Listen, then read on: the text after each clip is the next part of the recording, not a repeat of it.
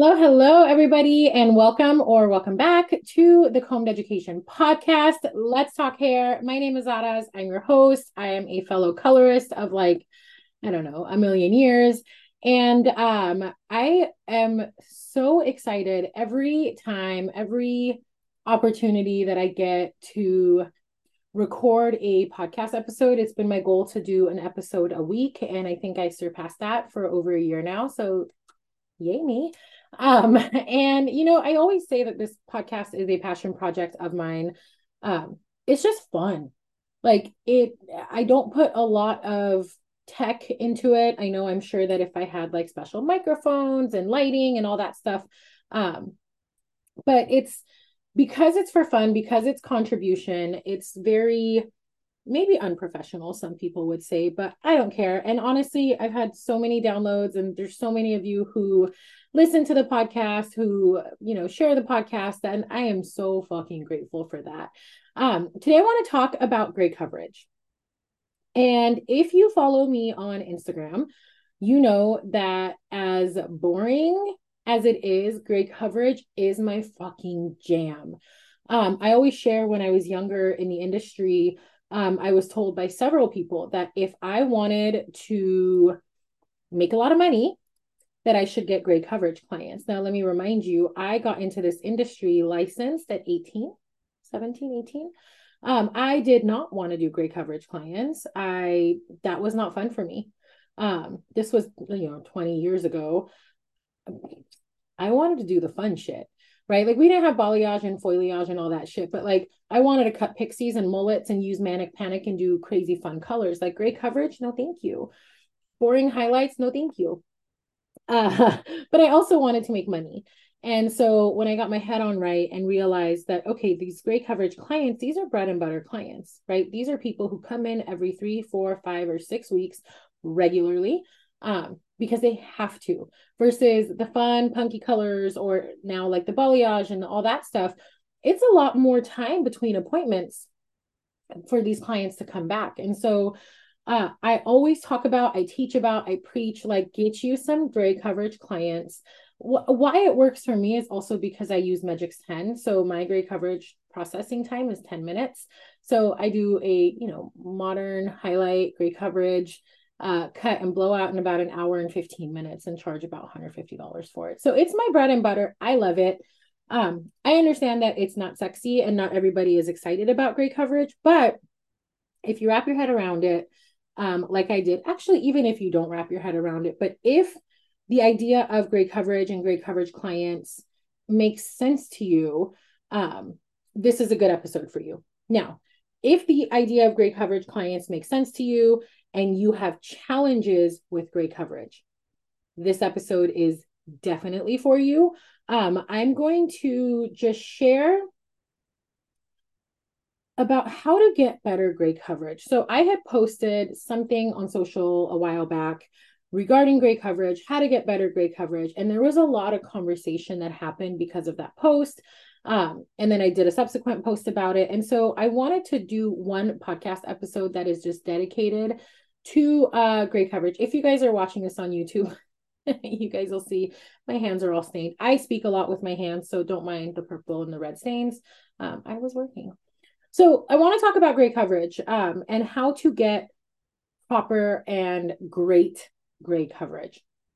So there's a few, few things that I want to talk about, a few tips, a few hacks, if you will.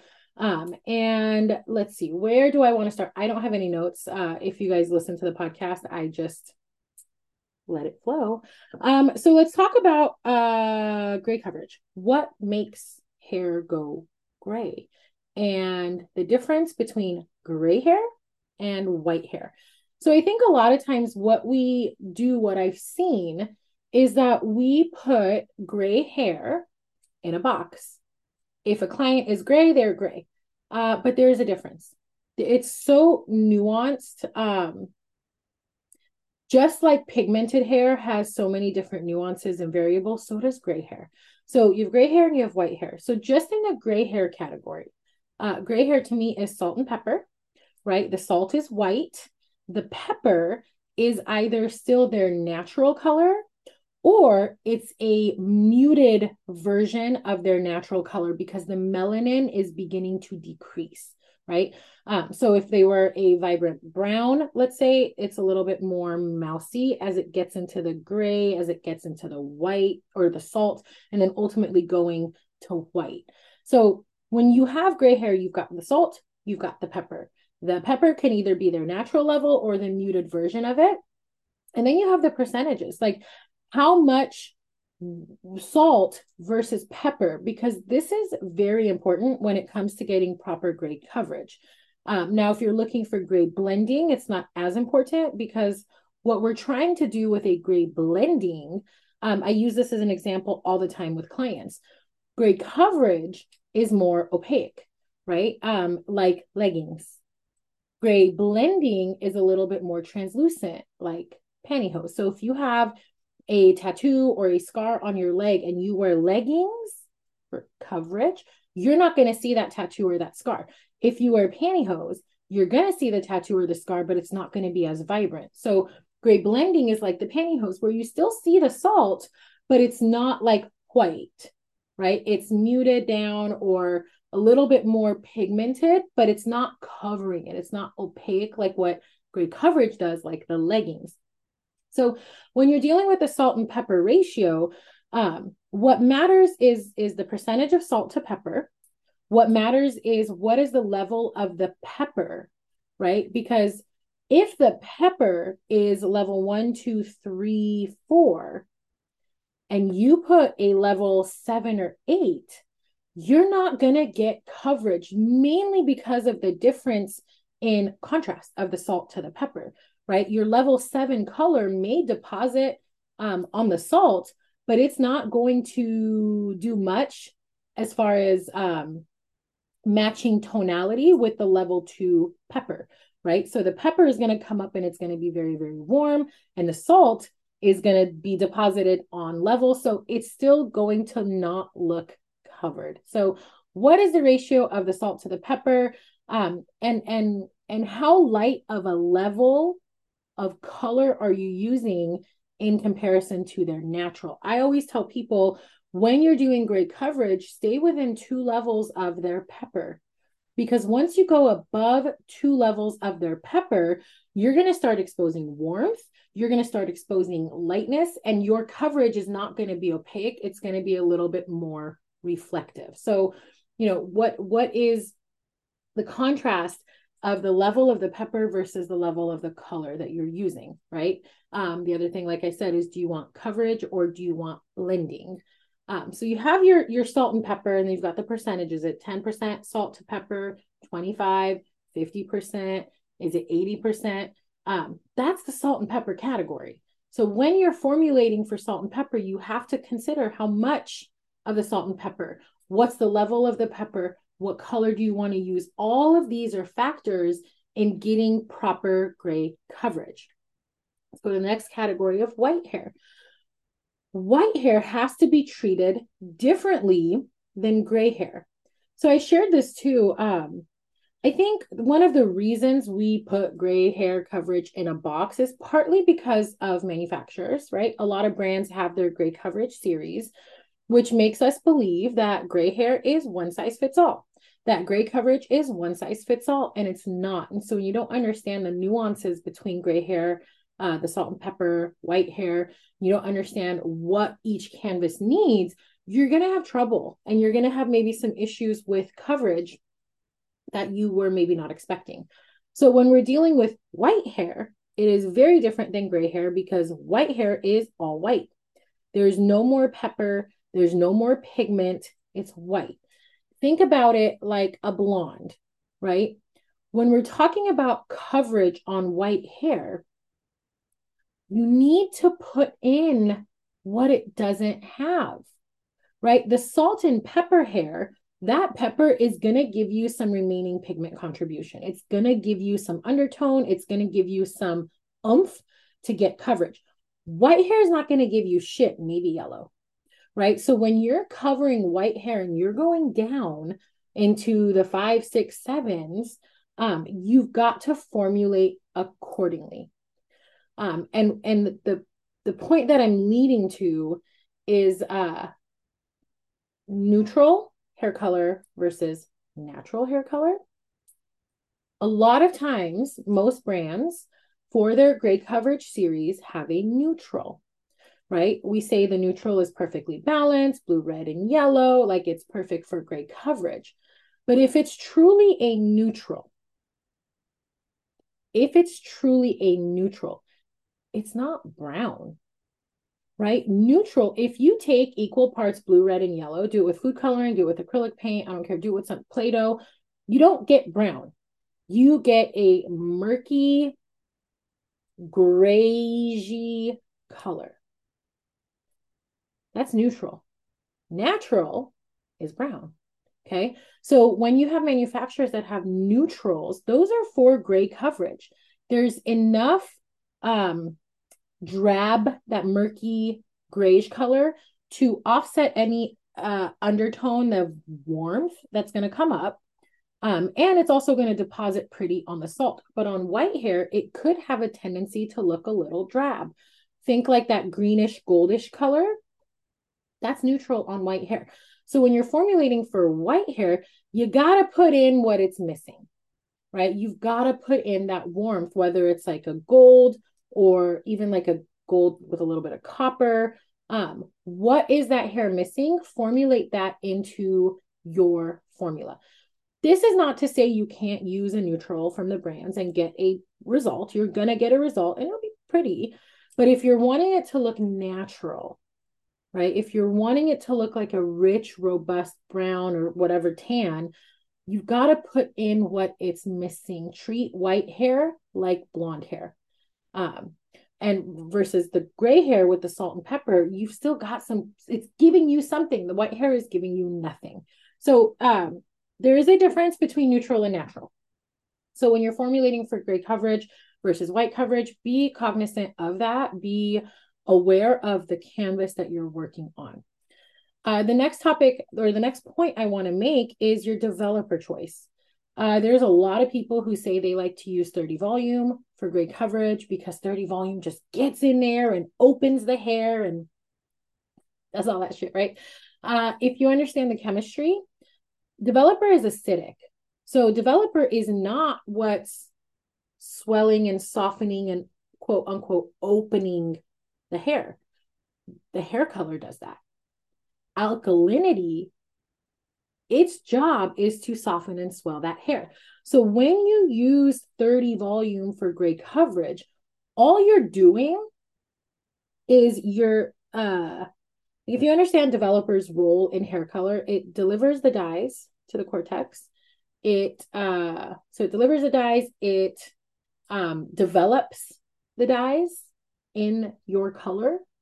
Uh, all oxidative color use uh, dye intermediates and couplers. These are colorless dye molecules that when exposed to oxygen turn into the color that we see. So developer delivers those dyes. It develops those dyes, and it also fractures melanin. So the oxygen in developer is responsible for breaking things up, breaking melanin up, also breaking those dyes up. So the use, the using of the thirty volume with gray coverage, the only time that I, and this is just opinion, guys, the only time that I would even consider that is let's say Let's say you have a client who wants a robust gray coverage, okay? They don't want the translucency. They want an opaque coverage at a level eight, nine, ten. If you understand how hair color is formulated, level eight hair color is kind of the threshold of where you don't really get coverage with a level eight. There isn't enough dye in a level eight for coverage. You start getting into the more reflective kind of coverage. Um, so that being said, let's say your client wants to be like a level nine, but they want the coverage.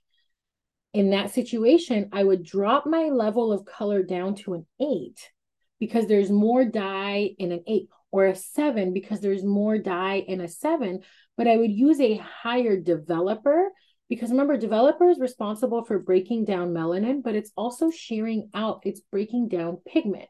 So my level eight color or my level seven color with that heavier dye load is going to give me more coverage, but it's not going to get too dark because I'm using thirty volume. So that's really the only situation where I would consider using thirty volume for gray coverage. Second to um, if I'm trying to create additional lift. So let's say the client is a natural level three and we're trying to get them to five or six or whatever. I would use a higher developer to create additional lift because remember the developer is fracturing melanin, fracturing pigment, poking holes in it so that more light can pass through it so that we see it lighter. So thirty volume for gray coverage, only if I need to drop down in level because I need more of a dye load, but I don't want it to be dark. Or if I'm trying to create additional lift. Otherwise, twenty volume is where it's at for gray coverage. Most manufacturers test their color line with twenty volume. That's going to give you the best dye development. That's going to give you the most longevity of color. twenty volume is where it's at, right? Um, there are times where you could use ten volume. And there's a lot of people who do. Uh, I was reading about this earlier today on social media when, when somebody was like, oh, just use ten volume for gray coverage because when you use twenty volume, you get that dreaded orange. Now, the reason you would want to use ten volume for coverage instead of twenty, uh, if you want a gray blending, um, if you don't want to expose too much undertone, because remember, developer, it fractures melanin. Creates holes in melanin. It creates lightness in the hair. That undertone that we see, those, those warm golds and oranges, developer is responsible for that with the help of alkalinity. So when you use a ten volume, you're not going to create as much undertone, right? But you're not going to get full dye development like you would with a twenty. So when you use ten volume, most likely what's going to happen is you're not going to get that dreaded orange, but the longevity of your color may be compromised because you're not getting full dye development, right? Um, but if you're, if you're working on fine hair, if you're working on uh, porous hair, ten volume will give you opaque coverage. If you're working on coarser resistant hair, uh, you might have a little bit of a harder time getting that opacity with ten volume. Because now we're dealing with a coarse canvas, a resistant canvas, okay? So ten volume, when you're dealing with fine and porous hair, sure. When you're wanting a gray blend, kind of like I was talking about earlier with the pantyhose, ten volume, cool. Otherwise, twenty volume. If you want to use thirty volume, that's when you're either going to drop down a level, but you don't want to darken the hair, or you're trying to create additional lift. That's where thirty volume would come into play. forty volume, don't think about it. Uh, my opinion, I would not use that for gray coverage. Um, so speaking of resistant hair,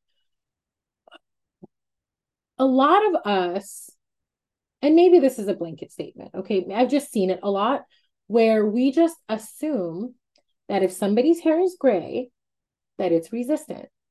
And it's not always the case.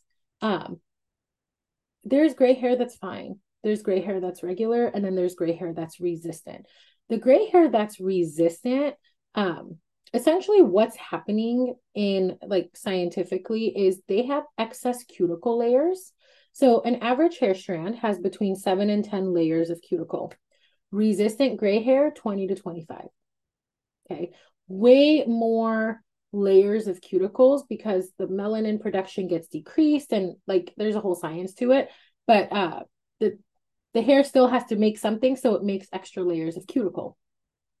So when you're dealing with resistant gray hair, uh, what you need to get coverage is for those cuticle layers to swell open, right? The seven to ten layers of cuticle on regular hair will swell open, no problem. If you're dealing with twenty to twenty-five layers, you need what? Think about this. In the hair color process, you have hair color, you have developer. We already talked about developer. Developer is acidic. What does acidity do to the hair? Constricts it, right? What does alkalinity do to the hair? Swells it, right? So when you're dealing with resistant gray hair, and the color that you're using or your formulas or whatever, it's just not cutting it, maybe you can consider increasing the alkalinity in your color. There's a couple of ways you can do that. Um, this is my opinion. This is not manufacturer based. This is not anything other than what has worked for me and what I have learned over the years, right? If I know I need excess alkalinity to soften and swell those hairs, I'm not going to pre-soften with developer. This is a wildly unpopular opinion. I've gotten into many conversations with people about this because you guys use developer to pre-soften. Milady textbook told us to use developer to pre-soften. But how, how can developer swell and soften the hair fiber if its pH is at a three point oh, right? Hair's pH is four point five to five point five. Developer is way more acidic. All it's going to do is shrink it up more and create porosity. So if you're pre-softening with developer, you're creating porosity in the hair. Think about Beauty School one oh one. How does porous hair uptake color? It sucks it up. So for those of you who are using developer to pre-soften, you're not opening the hair. You're actually constricting it so tight that it's creating porosity. And it's that porosity, which is the reason why you feel like you're getting better grade coverage when you pre-soften with developer. But scientifically, in my mind, what makes sense is let's use alkalinity, additional alkalinity to soften and swell the hair. A couple ways you can do that. One, uh, finesse your mixing ratio, okay? Add more color to developer. So if you're manufacturing, and this is breaking the rules, so this do this at your own uh, expense, at your own risk. It's something that I do as a stylist that works for me. Um, so if you want to test it, feel free to, but it, this is not usually recommended by manufacturers, so I had to put that little caveat out there. Um, increase the alkalinity in your bowl. So if your manufacturer recommends one part color to one part developer, why not do one and a half parts color to one part developer? Why not do two parts color to one part developer, right? What is that going to do? That's going to alter the pH of your color that's in your bowl to make it slightly more alkaline, right? Um, if you're going to do that, I would recommend uh, going up about half a level because you're also increasing your pigment and dye load in that bowl. So it might be deeper and darker. So maybe go up half a level. Um, if you're going to finesse your formula to do two parts color to one part developer. Another way you could pre-soften is by using straight alkalinity, straight hair color, right? Let's say your target is a six N, um, go up to a seven or an eight, maybe gold if the hair is white, uh, straight out of the tube, straight out of the tube and apply it to where the hair is most resistant, where you feel that it's the most resistant. Put the color straight on there, right? And then go mix your target formula and apply it directly on top of the color that you put on the hair to pre-soften. So when you apply that color straight out of the tube onto that hair that's resistant, that alkalinity is going to start working, right? It's going to start softening. It's going to start swelling. Uh, you're not mixing it with developer. You're not mixing it with water. You're putting it straight onto the hair. So it's going to start softening. It's going to start swelling. It's going to start, quote unquote, opening the hair. And then when you go in with your target six N, now you have the hair fiber that's swollen, ready to accept the color with your developer. And remember that color is a couple levels lighter and warmer. So it's going to actually give you better gray coverage because now you're putting in what that white resistant hair doesn't have. So you can pre-soften with finessing your formula and you can pre-soften with straight alkalinity. If you're having any problems with getting adequate gray coverage, I'm going to ask you to look at a couple things. Number one, make sure that you're working on clean hair. For some reason, I don't know about you guys, but a lot of my clients always say, oh yeah, my hair is extra dirty for you. Please don't do that. Um, so I've, I've tried to like tell my clients many times and it's still not getting in their head, uh, which is fine. I will just clean and, and clarify their hair because think about it this way. If the hair is dirty and there is debris on that hair, right? How much harder is it going to be for the color to do its job? So clean hair is the best option, especially for proper gray coverage. Um, this all started way back in the day in the industry when color, when hair color was highly, highly alkaline and people's scalps would get really tingly and really sensitive. So colorists would tell their client, hey, come in with your hair one or two days dirty. That little bit of oil buildup would like protect their scalp from the itchiness or the tingling from the alkalinity in hair color. This was twenty, thirty, forty, fifty years ago. Things have improved, right? Hair color is not as alkaline. It's not as tingly. It's not as itchy. Um, but for some reason, this old wives' tale keeps circulating. But uh, if you're having issues with gray coverage, make sure you're applying on clean hair. If the client has like root spray or powder or dry shampoo or whatever in their hair, it the color is going to have a harder time penetrating through that and getting into the cortex for those dyes to develop, um, which means after a couple of washes, it's going to fade out. It's going to wash out. And because the dye didn't get into the cortex, it stayed within the cuticle layers, which is why you got a translucent coverage. So make sure the hair is clean, clarified. I have my clients most, if they remember, to come in with clean and clarified hair. Number two, working on damp hair is phenomenal for gray coverage. Um, damp, not wet, not dripping wet. Think uh, just like just a little damp, okay? Um, there's something called hydrogen bonding. So if the hair is damp with hydrogen and hair color has hydrogen, there's some kind of scientific thing that occurs for those two to link together. So you actually can get, and I encourage you to test this, you can get better deposit and better gray coverage when you're working on damp hair. Um, a couple other things I would have you consider if you're having issues with proper gray coverage. Um, obviously, like I've mentioned before, make sure you're formulating appropriately, make sure you're using the correct developer, make sure that you are pre-softening if you need to, and however way you need to, make sure you're working on clean hair. Um, make sure you take fine sections. I've watched uh, people apply a root color and they're taking like quarter inch sections for gray coverage. You don't want to do that. Uh, you want to make sure that you're taking baby fine sections. You want to make sure that you are saturating heavy. Um, Instead of painting the color on, uh, I would recommend placing the color on. I might do a video on this or a reel on this um, of the difference. So placing the color on where the hair is gray versus painting it on so that you've got a nice, thick, ooey, juicy layer of hair color so that it can do what it needs to do. Um, so heavy saturation, fine sections, paint both sides of the hair. Um, I see a lot of times people will take a section, paint, section, paint, paint both sides of it. You want to make sure there's enough product on there to give the coverage that you need. Don't skimp, right? Don't half-ass it um, if you're wanting proper gray coverage. So I hope these tips were a little bit helpful for you. Um, like I said, gray coverage is my jam. I love it, especially because I use Magic's ten. It's just so super, super easy and super, super fast. And these clients come back on a regular basis because nobody wants to see their fucking gray hairs coming out. So if you're not into gray coverage clients, I hope this maybe got you a little excited uh, to take on some gray coverage clients.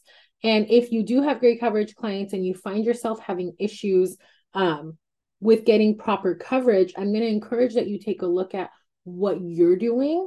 Most of the time, it's not the brands. Most of the time, it's not the brands. It's not because of this brand and that brand and this covers well and that doesn't. It's, I always say this in all my classes, it's the fool with the tool. It's us. What can we do differently? What can we do better? What are we maybe not doing um, to ensure that we get that proper gray coverage? So I hope these tips were helpful for you. Um, if it was helpful for you, please feel free to share. I know there's a lot of people who struggle with gray coverage. Um, so feel free to share this episode, whether it's on Instagram, YouTube, Facebook, whatever. Um, Hopefully it was helpful for you. And I appreciate you guys taking the time to listen. I love you. Until next time, happy hair coloring.